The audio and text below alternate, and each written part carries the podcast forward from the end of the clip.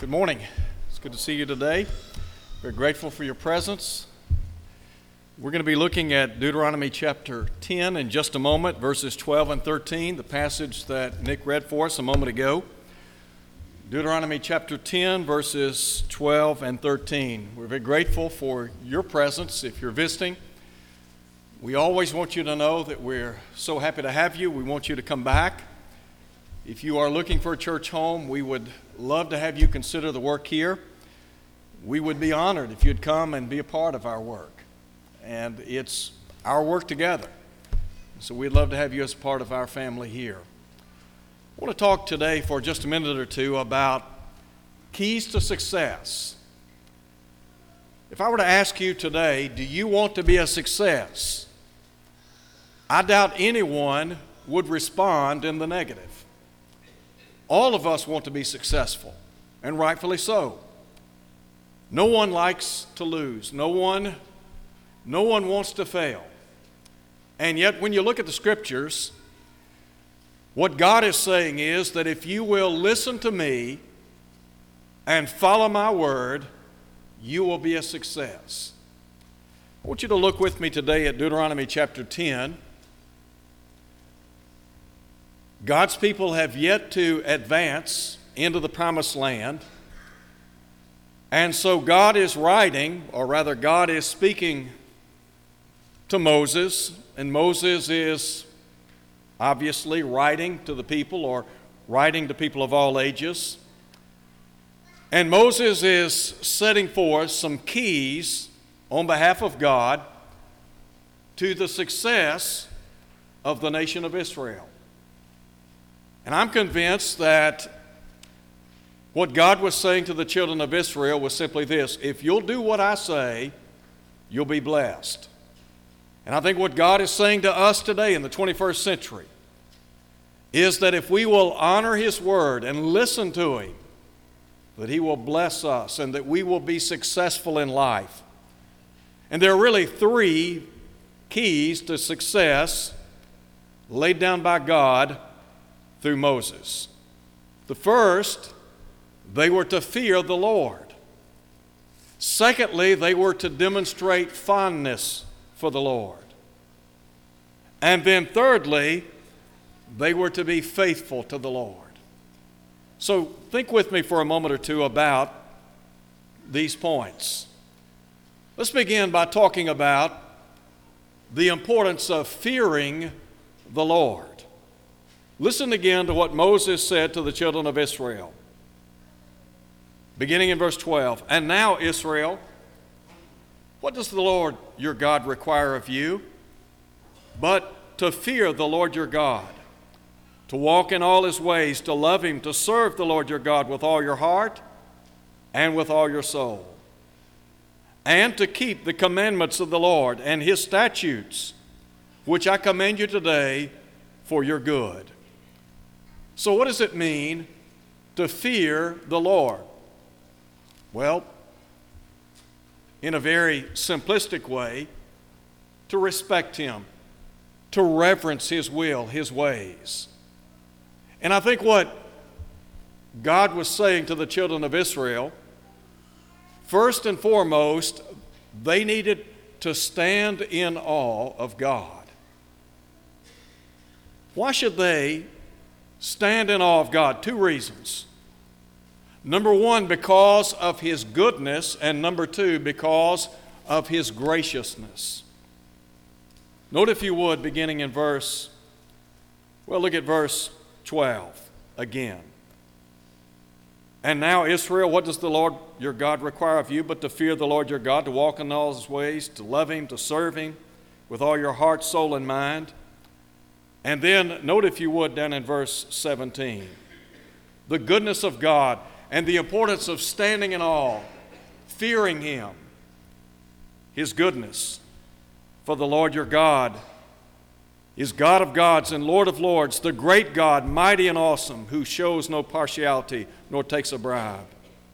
He administers justice for the fatherless and the widow and loves the stranger giving him food and clothing. And then drop down, if you would, and look at verse 20. He said, You shall fear the Lord your God, you shall serve him, and to him you shall hold fast and take oaths in his name. He is your praise, he is your God, who has done for you these great and awesome things which your eyes have seen. Your fathers went down to Egypt with 70 persons, and now the Lord your God has made you as the stars of heaven in multitude. So when you think about the goodness and graciousness of God, God was their benefactor. He had been so good and gracious to them. He had cared for them. He had delivered them out of the land of Egypt. God had allowed the children of Israel to settle in the land of Goshen during the lifetime of Joseph and Jacob. And out of 70 people, they grew to become a mighty nation of people. And God would talk about how, with an outstretched arm, He delivered them from the bondage of Egypt. And so God's simply saying, look, if you want to be successful in your journey called life, first you need to stand in awe. And then, secondly, they needed to stand in awareness of God. Let me ask this question today. We talk about the goodness and graciousness of God and standing in awe of Him.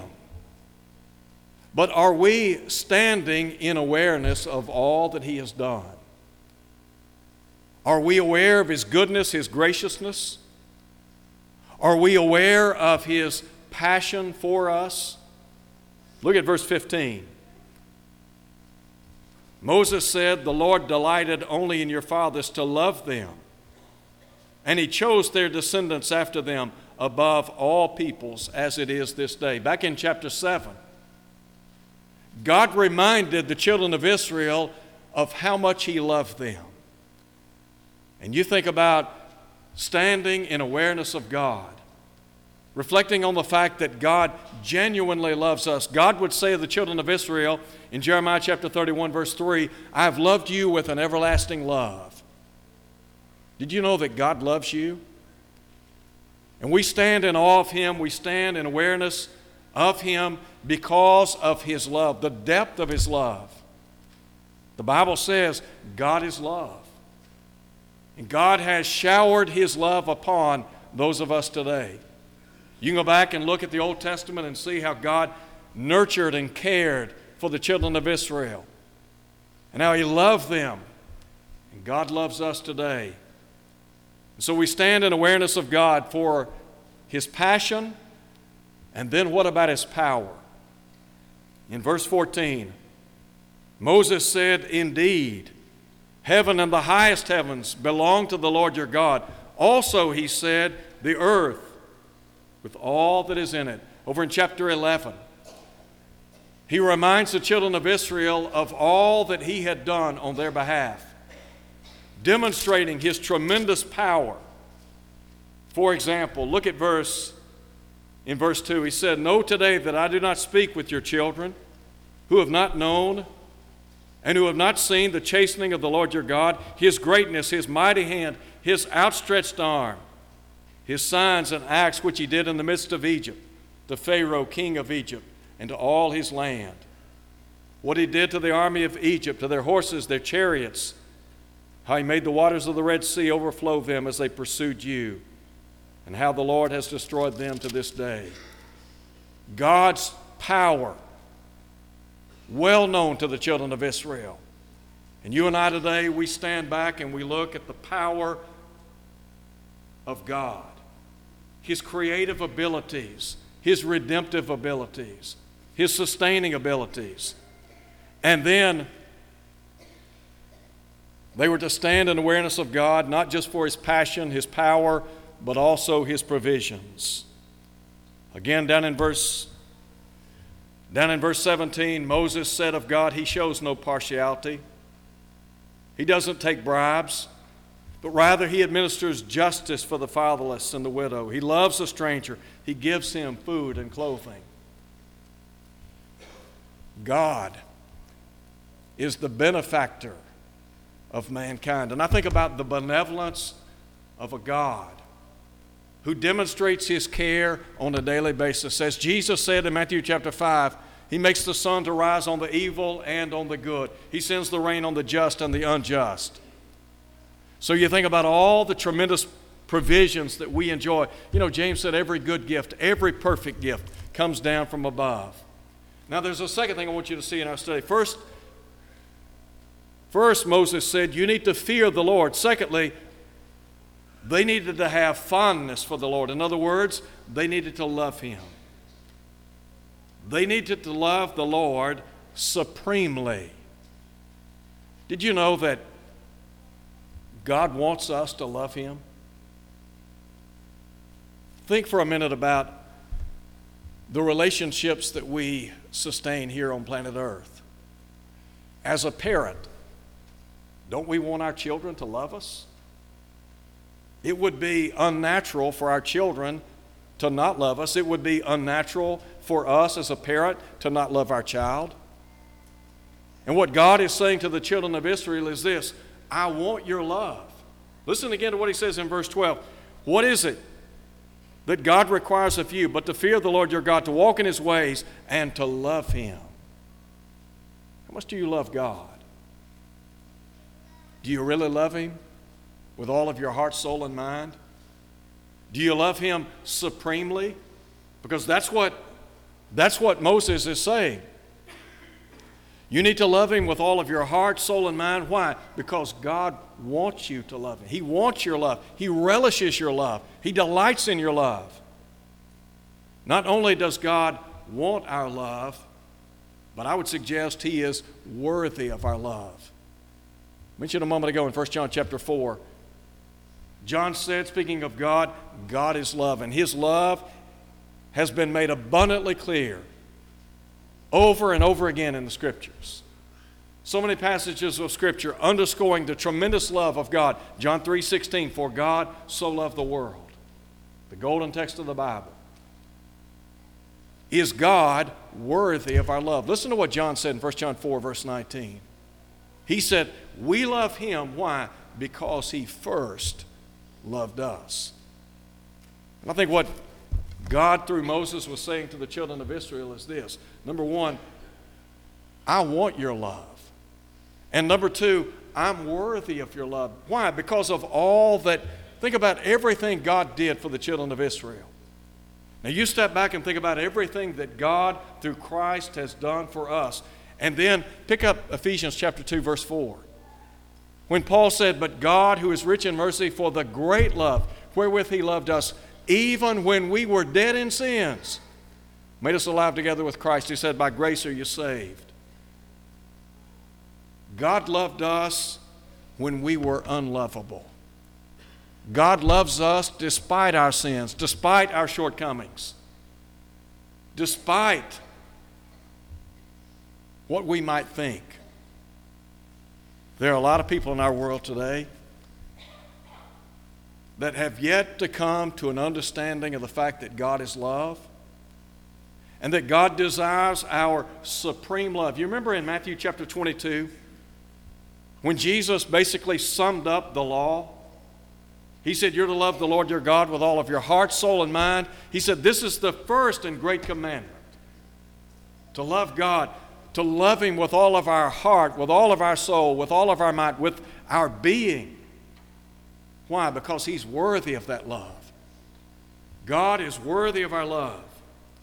So God wants He wants us to love Him supremely, but also He wants us to love Him selflessly. When I think about God wanting His people to love Him selflessly, I'm reminded of the fact that there is this call to serve. There's the call to sacrifice. Listen again to what Moses said. And now, Israel, what is it the Lord your God requires of you? To fear the Lord your God, to walk in his ways, to love him. And then listen to what he says to serve the Lord your God with all your heart and with all your soul. Do you love God? To the point that laboring in his kingdom is a labor of love. You remember when the Hebrew writer wrote to those first century Christians? Some of those Christians had come out of Judaism. Some were on the verge of going back to the old law. Some had already gone back to the old law. And so the Hebrew writer is encouraging them to stay with Christ, to stay with the new covenant. And he talked about their work and labor of love. When you love God supremely, when He occupies that preeminent role in your life, when He becomes the focal point, the hub of everything in life, it's a joy to serve Him. Remember what the psalmist said in Psalm 100 serve the Lord with gladness. We ought to be glad to serve the Lord. And what God is saying to the children of Israel through Moses is look, I want your love. I want you to love me and I want you to serve me with all of your heart, soul, and might. Give me your best. And the return abundant blessings. Now, there's a third thing I want you to see in our study, and that is faithfulness to the Lord. Again, verse 12. And now, Israel, what does the Lord your God require of you but to fear the Lord your God, to walk in all his ways, to love him, to serve the Lord your God with all your heart, with all your soul, and to keep the commandments of the Lord and his statutes, which I command you today for your good. First, I want to suggest faithfulness is the key to prosperity. Faithfulness is the key to prosperity. Now, a couple of things here. Faithfulness requires submission to the Lord, doesn't it? In other words, Faithfulness demands that we relegate our will to the will of God, that we are willing to subjugate ourselves to God, to make Him the Lord of our life, to love Him with all of our heart, soul, and mind. And here's what I want you to see. When we submit to the Lord, then we enjoy satisfaction in the Lord. Now, let me just read for you, read with you some passages.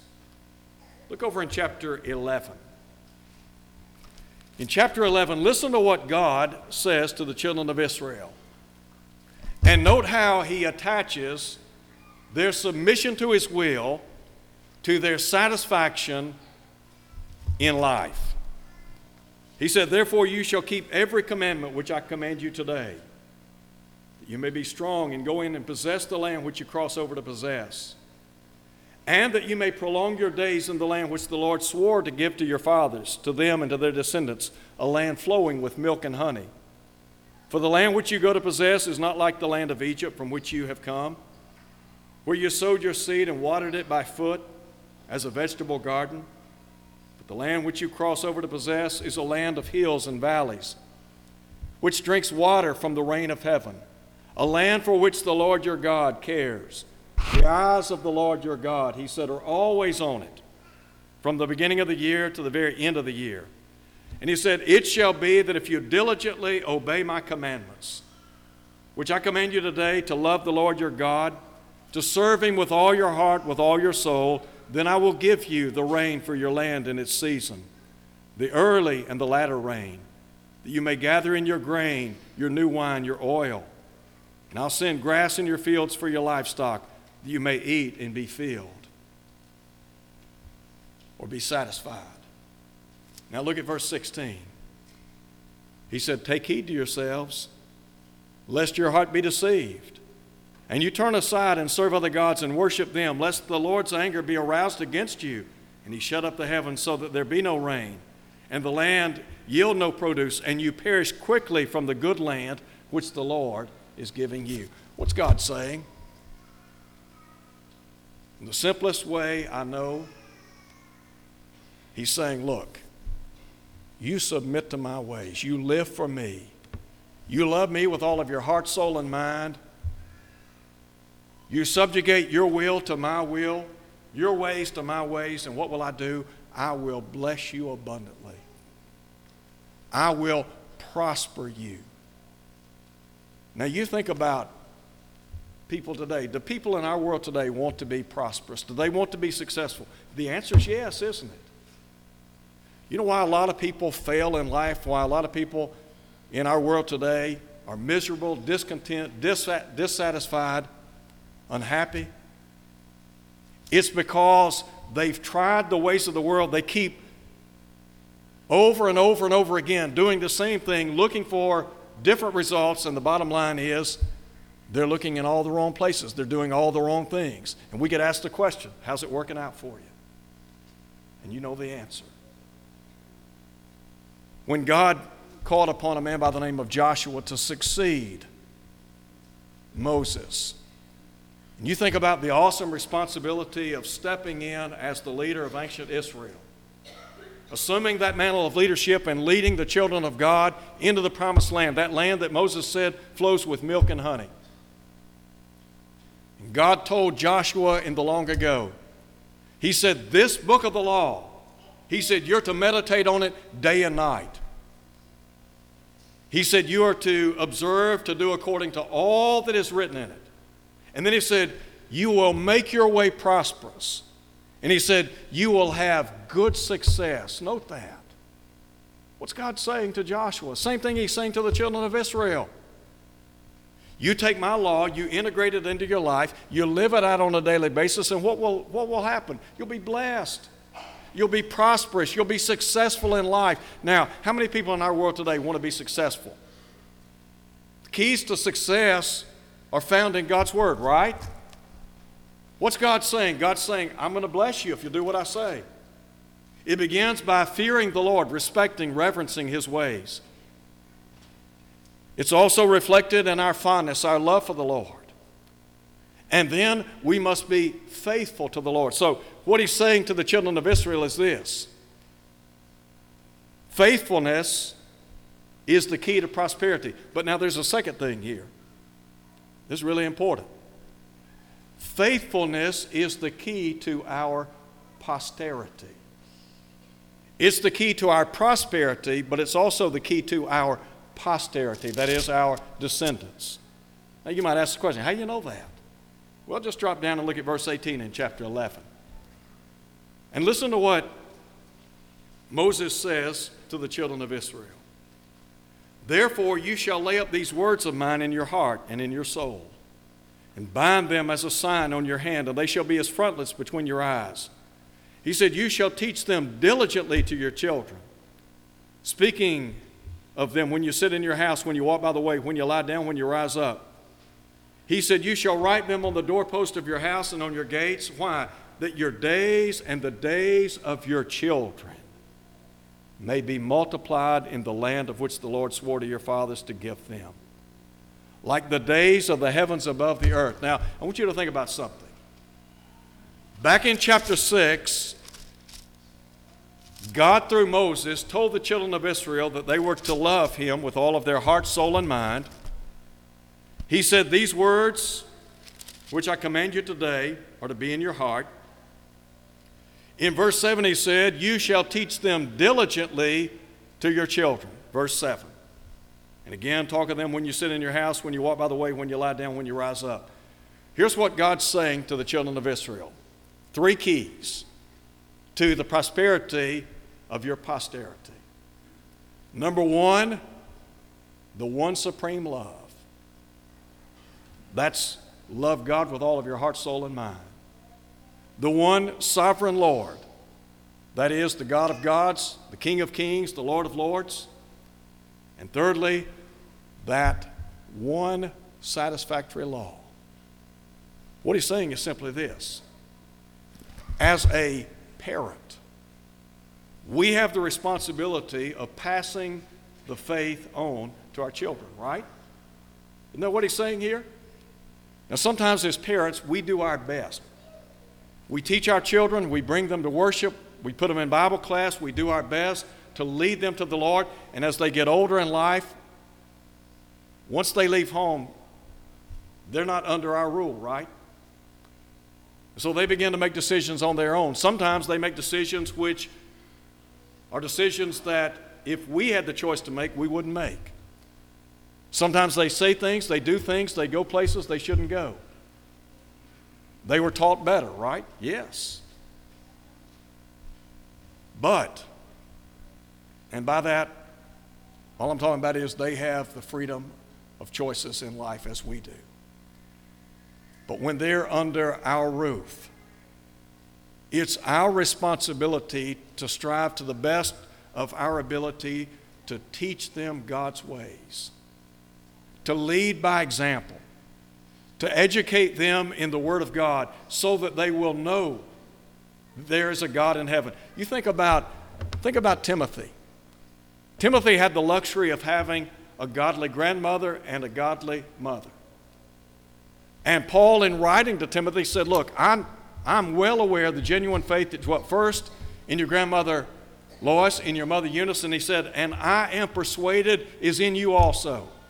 In chapter 3, verse 15, he said, And that from a baby, from infancy, he said, You've known the Holy Scriptures, which are able to make you wise unto salvation through faith, which is in Christ Jesus. Our children will not know the Lord if we as parents don't do our job. And what God is saying to the children of Israel is this you as a parent have a responsibility. The key to your prosperity is faithfulness. The key to the future of your posterity is faithfulness, staying with God. Now, look at the children of Israel. God had told them, here are the keys to success. Where does it begin? It begins in the home. Look at our nation today. Our country today is reeling because, as a nation of people, we have the idea we know better than God. And we have excluded God from our lives. I mean, let's just be honest. God is not the focal point of the home. God is not what He ought to be in the schools. He's not what He ought to be in the courthouses. He's not what He ought to be in the government. So, what we as a nation of people have to understand is if we want to be successful and prosperous, we've got to go back to God's ways. I want to give you a couple of passages very quickly. Look over in the book of Judges for a moment. In the book of Judges, in chapter 2, the writer chronicles the children of Israel and their failure to heed the warnings set forth by Moses in the long ago. You remember the writer talked about how the people served the Lord all the days of Joshua and all the days of the elders who outlived Joshua. Then look down in verse 10. So you got two generations of people faithful to God. Down in verse 10, he said, When all that generation had been gathered to their fathers, another generation arose after them who did not know the Lord, nor the work which he had done for Israel. How could that have ever happened? Could I tell you how? Mamas and daddies weren't doing their job. They weren't teaching and instructing their children in the law of God, and so what happened? They left the Lord. Didn't know anything about him. And so in Judges chapter 21, here's what the writer said In those days there was no king in Israel, and every man did that which was right in his own eyes. In our country today, is that not where we are? Isn't it? Aren't we living, living in a day and time when people say, you know what, you want to do what you want to do, then do it. You want to live how you want to live, then live it. There are no absolutes. We're living in a day and time when people have said basically, we know better than God.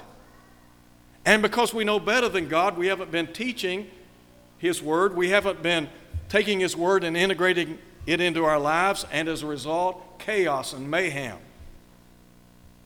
We got a mess on our hands. And the only way to rectify the mess is to go back, go back to the ways of God, to the will of God.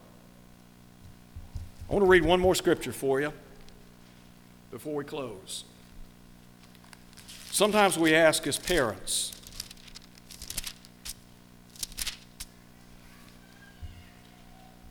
what happens what happens to our posterity, our descendants, if we're not what we ought to be? Well, we were reading about the children of Israel in Deuteronomy chapters 10 and 11. about to take possession of the land. And over in Numbers chapter 14, you remember God had sent 12 spies out to survey the land, 10 of whom came back and gave an unfavorable report. Joshua and Caleb, however, they were faithful and they recognized that they could go in and lay claim to the land. Unfortunately, the children of Israel believed the 10 spies, became disenchanted, wanted to go back to Egypt. And Joshua pled with them. And God said down in verse down in verse 11, God said to Moses, How long will these people reject me? How long will they not believe me with all the signs which I performed among them? He said, I will strike them with pestilence and disinherit them. He said, I'll make of you a nation greater and mightier than they. Now, you remember the story? Those 20 years old and above were destined to wander in the wilderness for 40 years, with the exception of Joshua and Caleb. But I want you to see what is recorded down in verse 31. He said, But your little ones, whom you said would be victims, he said, I'll bring in. And they shall know the land which you have despised, but as for you, your carcasses shall fall in this wilderness. And then listen to verse 33 and your sons shall be shepherds in the wilderness 40 years. Now, please listen. And bear the brunt of your infidelity until your carcasses are consumed in the wilderness. As a parent, if we're not faithful to God and if we're not what we ought to be, our children will reap the whirlwind from our actions. You want to live an unfaithful life? You want to just do what you want to do? Fail to put God first in your life? And let me tell you, every week I'm pleading sometimes with the same people. And there are parents that are not here today that ought to be here. And there are some that ought to be here regularly, and they're not here regularly. And what I'm trying to say to all of us, and to myself included, is this. If we're not what we ought to be, there's coming a day when we will regret it. If, as parents, we are unfaithful to God, our children will become unfaithful. And then when we step in front of the mirror and ask the question, why, let me tell you what, we're looking at the answer. Last week, when I finished my lesson, a brother met me in the hall. And he said, You stepped all over me today. And he said, I guess that's your job. But here's the sad part he didn't come back that night. He didn't come back that night. He's got children. Now, you tell me, is there a disconnect? There's a disconnect. Please, please Listen to what God is saying. God's saying, here, here are the keys to success.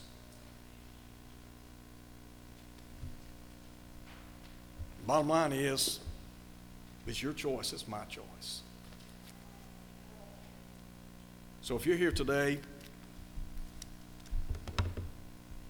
and your life is not what it ought to be, it's out of control. Let's just say you've never obeyed the gospel. You need to do that today. You need to do what they did in the first century, and that is simply to believe Jesus is the Son of God, John 8 24, repent of your sins, confess His name, be baptized into Christ, so that all your sins can be washed away, Acts 22 16. And then be faithful. Because you see, not only does your soul rest upon your faithfulness, but your children. They're counting on you to be faithful. You ever wondered where will your children spend eternity? Look at your children. Where are they going to spend eternity? Are they going to heaven? Will they be in hell? In all probability, your children will be where you are one day. If you're weak, unfaithful, you live an ungodly life, and you lose your soul, let me tell you what, they're going to be right behind you in all probability we can't afford to not get it right. The keys to success. Be here. If you're unfaithful and you need to come home, the Bible tells us God will abundantly pardon, 1 John 1 9. Won't you come as we stand and sing?